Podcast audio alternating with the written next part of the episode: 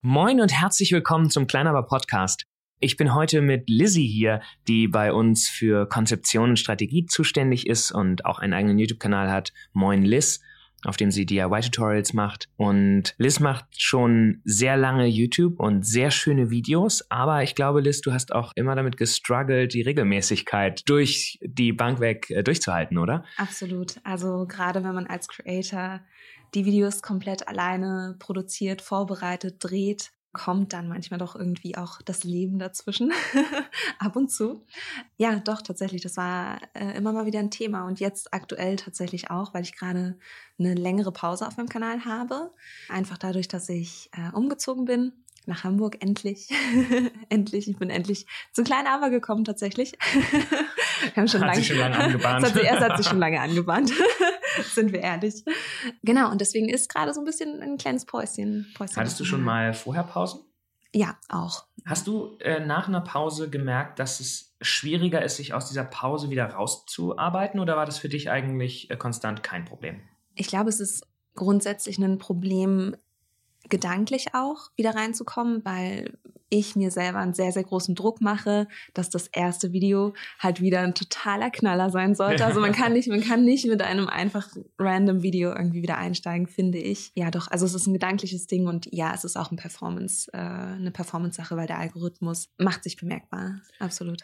Du hast ja auch eine Menge Help-Videos, mhm. also Tutorials, Anleitungen auf deinem Kanal. Jetzt sagt die Theorie ja, dass mhm. die auch konstant weiter Aufrufe machen mhm. müssten. Mhm. Siehst du das auch auf deinem Kanal, wenn ja. du eine Pause machst? Ja, absolut. Also das ist schon ein großer Vorteil von den, vom Help-Content, dass es so ein Grundrauschen gibt. Deswegen hat man auch nie irgendwie so das ganz schlimme Gefühl von, oh Gott, kein Mensch guckt mehr meine Videos, sondern es ist eher ein ganz schönes Gefühl von, ah ja, es ist wieder Ostern. so, stimmt. Da hatte ich ja mal vor ein paar Jahren was gemacht oder Weihnachten beginnt wieder und es gibt so ein gebrannte Mandel-Video, was irgendwie dermaßen überperformt. Also wirklich ganz, ganz schlimm. Nein. Doch, ich, doch, doch, ist, also ist schon toll, aber es ist so, manchmal denke ich mir auch, hätte ich das damals gewusst, dass das irgendwie immer jedes Jahr wieder geht, hätte ich das vielleicht noch ein bisschen schöner gemacht. Aber vielleicht hätte es dann nicht so gut funktioniert. Vielleicht. Wenn du entscheidest, welche Videos du machst, wie verteilst du die Priorität zwischen Qualität und Quantität? Große Frage, weil ich tatsächlich beide Phasen schon hatte. Also ich weiß, dass Regelmäßigkeit extrem wichtig ist, aber ich auch oft das Thema hatte, dass ich auch nicht einfach nur um des Videos willens jetzt ein Video raushauen wollte. Also ich habe sehr, sehr regelmäßig Zeiten gehabt oder ja, eigentlich Phasen gehabt, in denen ich sehr, sehr regelmäßig hochgeladen habe. Aber es waren Videos dabei, wo ich gedacht habe, okay, es ah, es war jetzt wirklich, es war jetzt wirklich so ein so aus der Hüfte geschossen irgendwie. Gab es da mal eine ähm. ganze Phase, wo du quasi nur solche Videos gemacht hast? Nee, es gab immer wieder so Lückenfüller-Videos. Also es gab so Lückenfüller-Videos, mit denen ich mich persönlich nicht so wohl gefühlt habe, weil ich dachte, okay, das war jetzt wirklich sehr, sehr einfach zu produzieren, die dann im Endeffekt gar nicht so schlecht ankamen, wie ich dachte, weil es Geht. trotzdem relevant, ja, weil es trotzdem irgendwie relevant war für irgendwen, so Help-Content eben. Ähm, aber mich persönlich hat es dann irgendwie nicht, nicht ganz so glücklich gemacht, weil ich so dachte, okay, in andere Videos habe ich mehr Arbeit gesteckt, aber wiederum manche Videos sind sehr produktionsaufwendig gewesen und man hat so sein komplettes Herzblut einfach da reingesteckt und dann werden sie doch nicht so gut äh, geklickt, wie man sich das vielleicht gewünscht hätte. Und andere Videos, wie zum Beispiel diese gebrannten Mandeln, äh, waren irgendwie auch so ein Ding, ja gut, für Weihnachten mache ich jetzt mal schnell noch ein Video. Äh, und das ist halt so ein Dauerbrenner irgendwie jedes Jahr wieder. Aber ist für dich ein Video nur gut, wenn du viel Arbeit reingesteckt hast? nicht unbedingt, aber, aber ja, ich, äh, ich habe schon ein schlechtes Gewissen, wenn, wenn ein Video manchmal zu schnell, zu, also zu einfach zu produzieren war, ja, weil äh, einige meiner Videos dann doch deutlich, deutlich aufwendiger zu produzieren sind. Und ja, das ist so ein, so ein persönlicher Anspruch, den man dann quasi an seine Produktionsqualität stellt. Aber, Aber du sagst ja, die Community hat den Anspruch eigentlich nicht. Nee, das stimmt. Also das heißt, die wären, es ist nicht so, dass die Community sagt, oh, was ist denn da jetzt hochgeladen? Ja. Warum ist das jetzt so viel einfacher? Ja. Hast doch bestimmt nur einen halben Tag dran. Ja, ja, wie genau. Lang, lange brauchst nie. du für deine Videos? Mm, hängt komplett vom Inhalt des Videos ab. Also wie gesagt, so ein, also einige der einfachsten Videos sind im Origami-Videos. Äh, es war zum Beispiel auch ja, letztes Jahr Weihnachten ein Servietten-Origami. äh, für so einen kleinen Elfenschuh, der halt wirklich sehr, sehr schnell zu drehen war. Aber, es, aber es kam gut an. So, es war absolut ein Video, was gebraucht wurde zu dieser Zeit, also Voll. zur Weihnachtszeit. Hey, Tischdekoration, klar falte ich mir irgendwie so einen kleinen Elfenschuh aus einer Serviette. Aber da hatte ich ein bisschen schlechtes Gewissen, weil es für mich so einfach zu drehen war und so einfach zu produzieren war. Und wiederum andere Videos ähm, deutlich aufwendiger eben waren. Wenn du dir jetzt deinen Kanal anschaust, du hast aufwendige Videos, du hast weniger aufwendige Videos. Siehst du unter dem Strich einen Unterschied in der Performance oder geht es dir wirklich um deine Markenbildung, wenn du über Qualität nachdenkst? Siehst du in den Zahlen, dass ähm, die Videos, die besser oder aufwendiger produziert sind, ein höheres Potenzial haben, viral zu gehen, das nächste gebrannte Mandelvideo zu werden? Oder ist es eine Sache, dass du sagst, meine Marke als mhm. Moin Liz ja. steht für Qualität und deswegen ist mein Anspruch ähm, ja. das? Es ist eher zweiteres äh, tatsächlich, dass ich sehr gerne einfach hochqualitative Videos äh, rausgeben möchte und das sozusagen ja auch auf mein Image zurückfällt. Also ich glaube, es ist ein bisschen die Frage, was man mit seinem eigenen YouTube-Kanal erreichen möchte. Also möchte ich ein hochwertiges Portfolio in dem Sinne erstellen, auf, also dass man gerne vorzeigt, wo vielleicht sich Marken irgendwie auch sehen oder will ich eine Reichweite, also eine möglichst hohe Reichweite generieren, dann gibt es da auch Mittel und Wege, sich an Trendthemen äh, einfach zu bedienen und äh, was man auch gerne sieht äh, auf deutschen Kanälen, dass dann irgendwie von amerikanischen Kanälen sich ein bisschen was abgeguckt wird. abgeguckt ist netter als geklaut. genau, ähm, dass man dann einfach mal guckt, was ist in anderen Ländern erfolgreich und kann ich das vielleicht für den deutschen Markt so äh, nachproduzieren. Ähm, und das war nie mein Anspruch an meinen Kanal. Also mir war es immer wichtig, uniken Content zu machen und auch Inhalte zu veröffentlichen, hinter denen ich stehen kann. Was dann aber zum Teil, wie gesagt, so ein bisschen diese, äh, diese persönliche Verkopftheit manchmal mit sich, mit sich führt, dass man dann irgendwie so denkt, okay, nein, das kann ich jetzt, das war zu, zu einfach, das konnte ich jetzt noch nicht so veröffentlichen. Gerade wenn du über Marken sprichst, hängt es ja vielleicht auch äh, davon ab, welche Marken du erreichen willst. Ja. Weil es gibt Marken, die haben einen stärkeren Fokus auf Qualität. Mhm. weil die selber ein hochpreisiges Produkt haben oder weil sie ein Image pflegen, das sehr, sehr wertig ist. Mhm. Auf der anderen Seite hast du Marken, denen Reichweite unglaublich wichtig ist. Ja. Ich glaube, dass es kaum eine Marke gibt, der Reichweite egal ist. Von mhm. daher ist es wahrscheinlich immer so ein bisschen eine Gratwanderung zu schauen, selbst wenn du für dich als als dein USP äh, Qualität siehst. Trotzdem musst du ja irgendwie auf Reichweite kommen, weil ja. wenn du 1000 Abonnenten hast, dann wird dir kaum eine Marke Geld geben, das überhaupt genug ist, um deine Videoproduktion und den ja. Aufwand, den du dahinter hast, äh, ja. zu refinanzieren. Wer sind die Marken oder auf, auf welche Art von Marken äh, zielst du denn mit deinem Content ab? Mit welchen Marken möchtest du zusammenarbeiten? Grundsätzlich bevorzuge ich eigentlich langfristige Zusammenarbeiten mit Marken. Die Marken, mit denen ich gearbeitet äh, habe, haben auch immer wieder angefragt und mit denen habe ich auch wie gesagt, in dem Sinne langfristig weiter zusammengearbeitet. Die wissen auch die Qualität zu schätzen. Und ja, es stimmt schon, es ist eine andere Art der Zusammenarbeit. Und ich merke auch, dass ich vielleicht dann öfters auch angefragt werde, eben für die Content-Produktion, die dann eben auch auf den eigenen Kanälen geteilt wird klar, Reichweite ist ein Thema. Also Reichweite, es ist, es ist einfach ein Thema. Also natürlich möchte man, dass die Videos gesehen werden, weil wozu produziert man Videos, wenn sie nicht gesehen werden? So, das frustriert natürlich. Wie gesagt, beim Help-Content tröstet man sich immer noch ein bisschen damit, dass es eben auf, auf die lange Sicht gesehen eben doch gut performt, einfach weil, weil sie immer wieder geklickt werden können. Aber ich hatte das Gefühl, auf YouTube halt doch, wenn ich ein Video hochgeladen habe, schon gemerkt habe, okay, es sind halt wirklich viele Aufrufe von Nicht-Abonnenten auf meinen Videos. Dementsprechend werden manche Videos sozusagen in den ersten 24 Stunden, also performen sie eben besser und manche eben schlechter, je nachdem, wie relevant das Thema ist. Äh, das ist so das große, das große Thema bei Help-Content. Äh, Siehst du da einen Zusammenhang zwischen den ersten 24 oder 48 Stunden und der Lifetime-Performance des Videos? Also wenn ein Video am mhm. Anfang viele Klicks macht, macht es dann auch langfristig mehr Klicks? Weil wir mhm. haben bei, mhm. äh, bei einigen Kanälen äh, das über einen größeren Zeitraum getrackt und mhm. gemessen, wie viel macht es in den ersten 48 Stunden oder in den ersten 72 Stunden und wie viel macht es in den ersten 30 und 90 Tagen und haben relativ genaue Korrelationen gesehen. Also, dass wir eigentlich schon nach zwei Tagen mhm. sagen konnten, wie viele Views das Video nach 30 Tagen haben wird. Mhm. In der Regel war es schon so, dass es einen direkten Zusammenhang gab zwischen der Anfangsperformance, also so das Gefühl, YouTube ordnet das Video einmal ein mhm. und dann ist es eigentlich auf dieser, dieser Route, die es dann weiterfährt. Wie siehst du das? Wie war das bei deinem Kanal? Bei meinem Kanal ist es, glaube ich, tatsächlich so, dass wenn ich Videos habe, die sozusagen meine Community anspricht, also eher in, in das Hub-Format reingehen, also eher entertaining werden, dass die schneller gut performen, also äh, schneller auf ihre Aufrufe kommen, aber dann langfristig gesehen nicht mehr so gut performen. Bei dem Help-Content halt schon zu sehen, dass okay, über die Jahre ähm, sammeln die halt ihre Klicks. Äh, gut, aber an. vielleicht liegt das ja auch daran, dass du keine regelmäßige Hub-Serie hast, ja. die immer noch Traffic reinspült. Ja. Weil ja. in der Regel ist es ja so, dass der Großteil der Videovorschläge, also der, der Traffic-Quelle Video-Suggestions, aus den eigenen Videos kommt. Mhm. Also bei den meisten Kanälen, die man sich anguckt, äh, ist es so, dass die, der Großteil Großteil der Views kommt über zwei Quellen. Das eine ist die Startseite und das andere ist die äh, Videovorschläge. Und bei den Videovorschlägen selbst sind meistens die eigenen Videos die, die den Traffic bringen. Das heißt, die Leute bingen quasi deine Videos durch.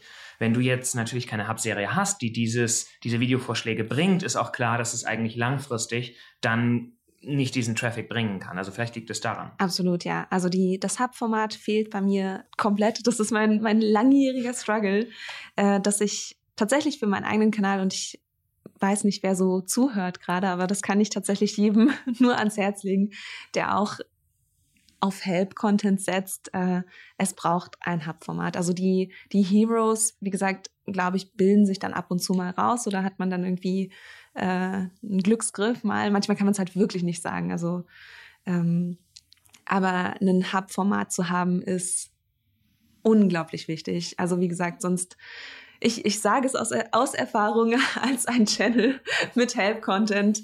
Äh, es ist total schön zu sehen, wie gesagt, dass die, ähm, dass die Videos eben, sie ziehen ja Leute an. Also ich sehe es ja in den Statistiken, sie ziehen ja Leute an, aber es fehlt dieses Hub-Format, was eben die Leute dazu bringt, auch langfristig auf meinem Kanal zu bleiben, jedes Video durchzugucken.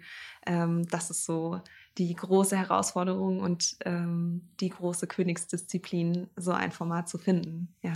Hast du dir mal angeschaut, äh, das interessiert mich gerade, mhm. ähm, wie die Watchtime innerhalb einer Playlist ist, weil wir haben ja kaum eine Möglichkeit auf YouTube zu sehen, was die Leute nach unserem Video machen. Wir sehen immer, wo mhm. kommen die Leute her, mhm. grob zumindest, aber äh, die große Frage ist ja, klicken sie danach auf ein weiteres Video von uns. Über die Endcard kann man es ein bisschen sehen. Mhm. Ähm, Hast du dir mal angeschaut, wie die Durchsichtsraten von Playlists sind? Also wie lange die Leute in der Playlist bleiben im Schnitt? Habe ich nicht im Kopf. Ja, das würde mich echt interessieren. Es ja. könnte ja. ja, sein, also ähm, ich glaube, das gibt dann nämlich ein bisschen Aufschluss darüber, ähm, wie man vielleicht auch die Videos ähm, clustern kann. Also es gibt ja die Möglichkeit, äh, eine Seite wie Chefkoch macht das sehr gut, ähm, thematisch quasi in zwei Richtungen zu gehen. Das heißt, einmal monothematisch immer weiter in die Tiefe. Also ich suche zum Beispiel nach ähm, Gnocchi-Rezepten und finde dann immer mehr Gnocchi-Rezepte, also mit unterschiedlichen Soßen und so weiter. Mhm. Und auf der anderen Seite aber gleichzeitig auch eine, eine, Querverlinkung zu machen in die Breite und andere Rezepte mit Kartoffeln zum Beispiel ja. dann ähm, zu, zu featuren. Ja. Was ich jetzt auch äh, Leuten, die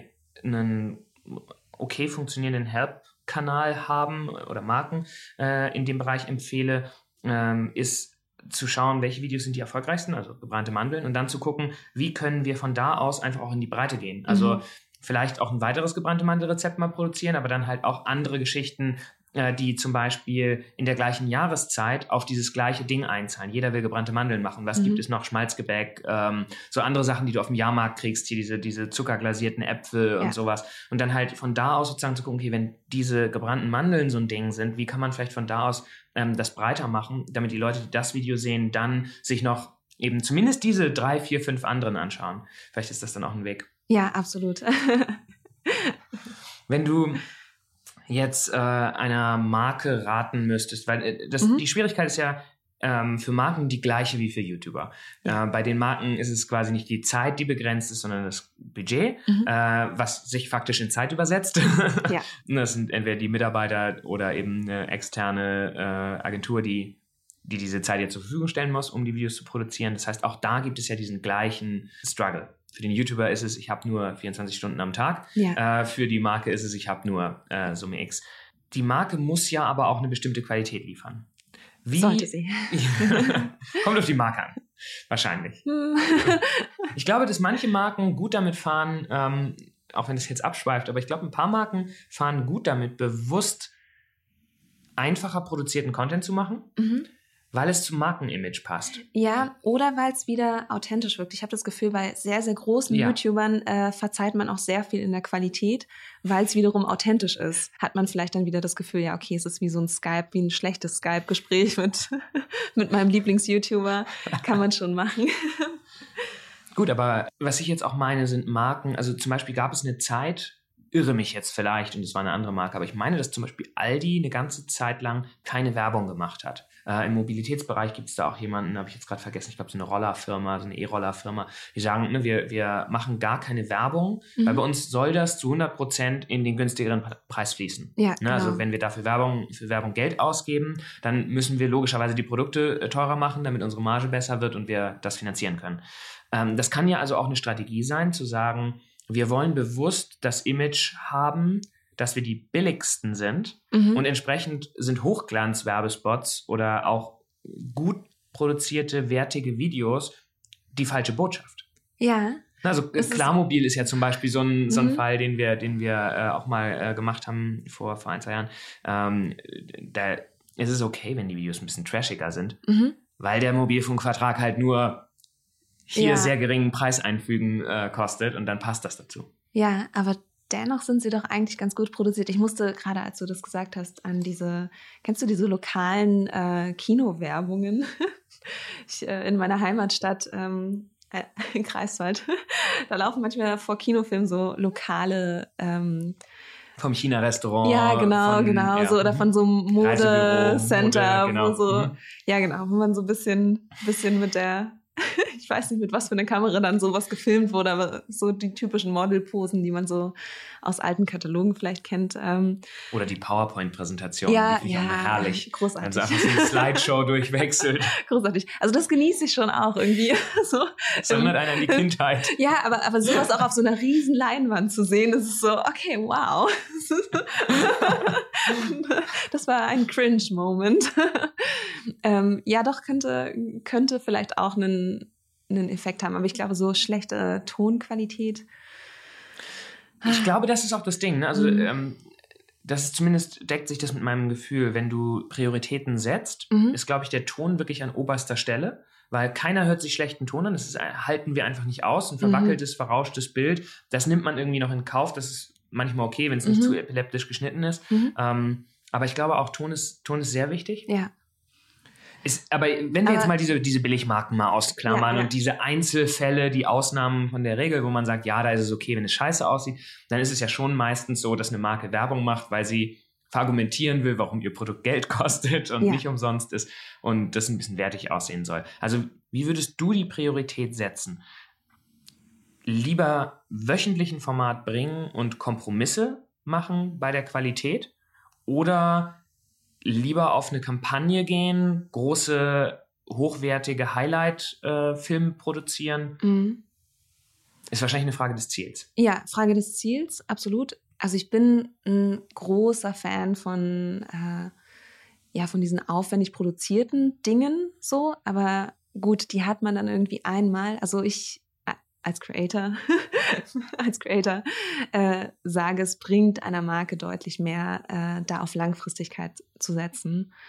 Ähm, das ist ja auch der große Vorteil, den YouTube als Plattform hat. Ja. Während ich auf Facebook vielleicht wirklich diese Viralität mhm. äh, als einen sehr wichtigen Treiber brauche, mhm. haben wir auf YouTube ja den Vorteil, wie bei Help-Content, der einfach über die Zeit ganz viel gewinnt. Ja. Oder bei einem Hub-Format, das sich gegenseitig immer wieder befruchtet und immer wieder äh, wachsen lässt, den Kanal wachsen lässt dass wir wirklich eine Community aufbauen können, mit der wir viel Zeit verbringen können. Mhm. Das ist ja eine viel stärkere Bindung an die Marke, mhm. wenn ich mir Stunden von Videos angucke, als wenn ich dieses eine Highlight habe, von dem ich mal 1,30 gesehen habe und dann aber ein halbes Jahr nichts mehr gehört habe von der Marke, oder? Ja, komplett.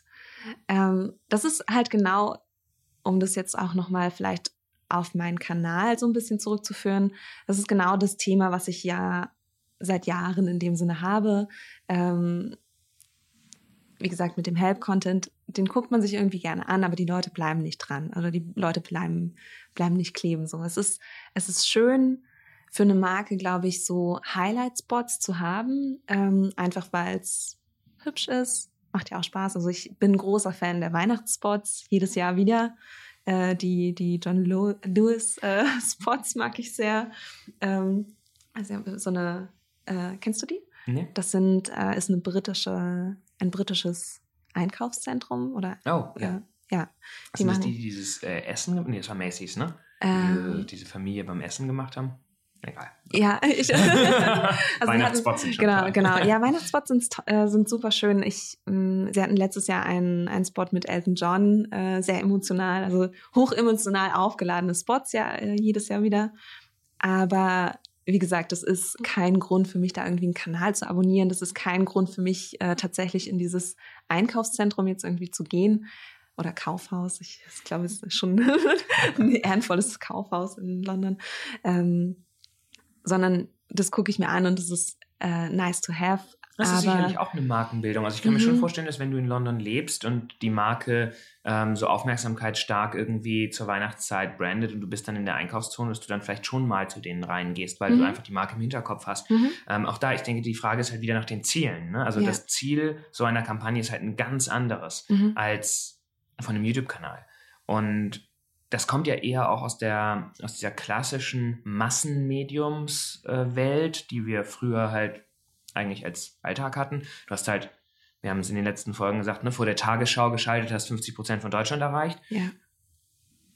Und diese Kampagnen werden dann ja auch mit einem unglaublichen Mediadruck in den Markt gepresst, damit sie diese Masse erreichen, weil nur dann funktionieren sie. Wenn das mhm. jetzt irgendwie, ich sag mal, ähm, super getargetet wäre oder es würde irgendwie ja, 10.000 oder 50.000 Leute erreichen, dann hätte es nie diese Relevanz äh, für die Marke in den, in den Köpfen ja. der Menschen. Ja, du, du hast es gerade gesagt, äh, mit einem unglaublichen Media-Budget auch gepusht, ähm, wo ich mich dann irgendwie immer frage, okay, also da stecken ja wirklich Millionen dahinter, hinter diesen Spots so und auch mit welchem Druck sie eben gepusht werden. Und was man eigentlich langfristig sich als Marke mit diesem Budget aufbauen könnte, Also wirklich, ist manchmal, manchmal frustrierend, weil also man, man, man bläst es so raus und man könnte tatsächlich sich als Marke ähm, einen USP schaffen, indem man wirklich versucht, Leute langfristig irgendwie auch an sich zu binden und langfristig auch einen Wert irgendwie, einen Wert der Marke zu kommunizieren. Also es, es ist genau das so. Es, also diese Spots machen oft Spaß oder sie berühren einen irgendwie in diesem Moment, aber sie berühren mich nicht für den Rest für, deines Lebens. Für den Rest meines Lebens, so, ja. Und ich glaube tatsächlich, ich meine, also wir sind, wir, wir sprechen hier aus Überzeugung, dass ich ähm, wirklich denke, es macht Sinn, als Marke sich zu positionieren und auch eine Meinung irgendwie oder eben einen Wert nach außen zu tragen und eben nicht einfach nur Mediabudget zu verballern, sondern zu gucken, okay, wie kann ich dieses Budget irgendwie vielleicht auch so einsetzen, dass ich meine Zielgruppe irgendwie langfristig erreiche und dass ich irgendwie auch einen, Wert vermittel und dass ich mich irgendwie auch von meiner Konkurrenz damit ab, abheben kann. Ich glaube, da spielen zwei wichtige Faktoren eine Rolle. Das eine ist eine angstgetriebene Frage nach, was wäre, wenn wir es weglassen. Mhm. Also das ist zumindest was, was ich von den Marken immer wieder höre, ist so, ja, wir wissen, TV funktioniert nicht mehr so wie früher. Es funktioniert schon immer noch, aber nicht mehr so wie früher. Ähm, aber wir haben viel zu viel Angst, was passiert, wenn wir es lassen. Mhm. Wenn wir mhm. halt mhm. diesen TV-Spot zur Weihnachtszeit, der uns aber wenn unsere 80% Umsatz bringt, ja. äh, wenn wir den jetzt weglassen, was denn dann? Ja. Und das Problem ist wirklich, dass die, die Online-Medien so zerklustert sind, dass du eben diesen Effekt, diesen Masseneffekt nicht so ohne weiteres erreichen kannst. Du hast nicht initial innerhalb von einer Minute vier Millionen Leute erreicht. Mhm. Also vier Millionen Leute beim Zeitung lesen, mhm. auf dem Handy gucken, beim Pizza machen zugegeben, aber immerhin zumindest auf der Audiospur manchmal noch. Ähm, und das ist ja ein, ähm, auf der einen Seite eben dieser, die, diese, diese Angst. Mhm. Und auf der anderen Seite glaube ich auch gar keine Vorstellung davon, was möglich ist. Mhm. Vielleicht auch, weil so viele Marken Angst davor haben, Stellung zu beziehen. Oder, oder keine Geschichten erzählen wollen eigentlich. Ne? Also, ja. Oder keine Geschichten haben, das Gefühl haben, nichts erzählen zu können. Und ich meine, wenn du nichts zu sagen hast, ist es auch besser, du machst nichts. Das ja. ist äh, schon richtig. Und ich meine, mit einem Weihnachtsboard kannst du halt auch nicht viel falsch machen. Ja. Machst du halt so ein bisschen Emotionalität und Familie und zack, hast du gewonnen. Und aber du musst halt plötzlich dir überlegen, was du zu sagen hast als Marke, wenn du den YouTube-Kanal machen willst. Ja, das stimmt. Das ist wahnsinnig wichtig geworden, so wie nachhaltig sind Unternehmen. Also die Menschen hinterfragen viel, viel mehr. Und auch gerade da sollten sich Marken definitiv positionieren. Das beschäftigt, glaube ich, wirklich viele Marken, aber es beschäftigt mich zum Beispiel persönlich ja auch. Also wie positioniere ich mich auf meinem eigenen YouTube-Kanal? Also wie, worüber spreche ich? Über welche Themen äh, spreche ich? Ähm, und ich kenne das sozusagen auch aus meiner persönlichen Erfahrung, dass man sich so denkt, okay, nein, ähm, auf meinem Kanal werden halt keine politischen Themen angesprochen, weil das äh, hat nichts mit den Themen, die ich sozusagen auf meinem Kanal bespreche, zu tun. Mm, und trotzdem, und darüber hatten wir ja auch schon vor Jahren mal gesprochen oder schon vor einer ganzen Weile mal gesprochen, ähm, trotzdem will ein Zuschauer irgendwie schon auch, also man muss nicht unbedingt polarisieren und auch nicht in einem politischen Bereich, aber man muss ein Profil haben, ganz klar. Weil warum sollte mir jemand folgen auf YouTube, wenn ich irgendwie gar keinen, also wenn ich, wenn ich gar kein Profil habe. Und genau das Gleiche gilt eben auch für Marken. Also das, äh, ich glaube, das ist für eine Marke sogar noch viel leichter, ähm, sich da einmal hinzusetzen sozusagen und, und diese Werte rauszuarbeiten. Also die meisten Marken haben ja diese Werte, äh, sind dann aber doch irgendwie wieder vorsichtig, weil sie so denken, ah, wir wollen die nicht abschrecken und ja, wir wollen ja für, also Zielgruppe alle. Ähm, ist immer so dieses, äh, dieses Ding, äh, was, was einen dann irgendwie ein bisschen verkopft werden lässt und so in, in alle Richtungen und dann doch gar keine Richtung einschlagen lässt. Ähm, und das ist, glaube ich, wirklich, wirklich fatal. Und das ist auch eine Sache, wie gesagt, für mich persönlich muss, muss ich das irgendwie auch lernen. Man darf eine Meinung haben. So, man darf eine Meinung haben und man darf für etwas stehen und man darf in, in den Austausch gehen. Und genau dafür sind ja Social Media Plattformen einfach unglaublich gut. Also ich kann ja als Marke kommunizieren. So ich muss ja nicht nur einen Spot rausblasen und mir dann irgendwie die Meinung um die Ohren hauen lassen, sondern ich kann ja reagieren. So und ich darf vielleicht auch als Marke auch mal einen kleinen Fehler machen äh, oder auch bewusst mal einen, einen Fehler machen, bewusst mal provozieren, ähm, bewusst mal aufrütteln. Ich glaube, das äh, weiß nicht, ob das, ob es da einen Fall gibt, wo es schon mal so ganz bewusst äh, geschadet hat. Also ich glaube, das ist manchmal vorher nicht ganz absehbar und es kommt auch ein bisschen auf deine Prioritäten an. Also ja. ich meine, Nike fährt zum Teil ja sehr gut damit, sich klar zu distanzieren oder zu positionieren ja. zu bestimmten Themen und damit auch sicherlich ganz bewusst einen Teil ihrer Kunden, weil die haben nun mal Zielgruppe alle, mhm. einen Teil ihrer Kunden vor den Kopf zu stoßen und vielleicht auch für immer zu verlieren. Ja. Aber ähm, auch das ist als Marke ja okay. Ja, und zu sagen, nein, also ich will diese Art Kunde gar nicht, weil ähm, an irgendeinem Punkt hast du als Marke ja auch eine Verantwortung ja. der Gesellschaft gegenüber. Ja.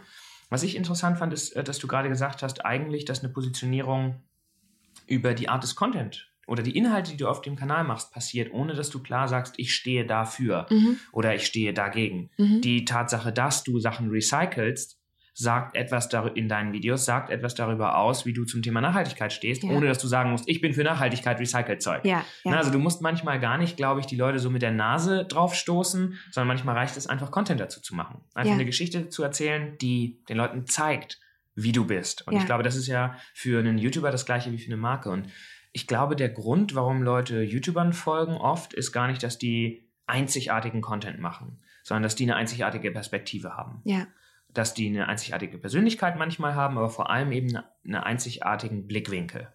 Ich will diesen, diesen einen Blick auf ein Thema und deswegen gehe ich nicht zu einem gesichtslosen Unternehmen oder zu einer, manchmal auch, das Problem haben wir auch manche Nachrichtenpublikationen, mhm. dass sie eben einen sehr neutralen Blick haben. Mhm. Aber wir gewohnt sind inzwischen eigentlich diese Perspektiven zu bekommen. Wir wollen Meinungen hören und ich glaube, das ist auch wichtig für eine Marke, egal ob das eine private, persönliche Creator-Marke ist, also mhm. eine Einzelperson, oder ob das eben ein Unternehmen ist, ähm, zu überlegen, was ist meine Perspektive. Ja. Und die ist wertegetrieben auf der einen Seite, die ist natürlich aber auch kreativ. Also die Frage ist, nach dem Stil, nach dem Look, bist du eher ne, lichtdurchflutet oder, mhm. oder dunkel, wie auch immer. Ne? Und ich glaube, ähm, damit bildest du dann auch eine Zielgruppe um dich herum, die, die sich davon angesprochen fühlt.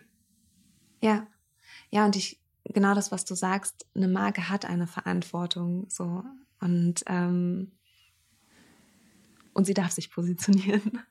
Und, und genauso muss man sich, glaube ich, auch tatsächlich als äh, Creator irgendwie positionieren, weil das eben genau das ist. Ähm, entweder mache ich Help-Content und ich moderiere eine Anleitung oder jemand guckt sich mein Video an, weil das, was ich zu sagen habe, auch irgendwie Inhalt hat und Relevanz.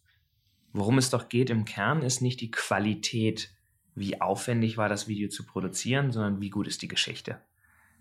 Und eigentlich geht es um die Qualität des Inhalts. Und das ist ja das, was Werte auch bedeuten. Also eigentlich eine qualitative Aussage, eine qualitativ wertige Story, einen, einen Mehrwert zu bieten. Und ob das Video dann mal ein unterbelichtetes Bild hat oder nicht, ist vielleicht gar nicht so wichtig. Mhm. Vielleicht steht im Fokus einfach viel mehr der Inhalt und die Story.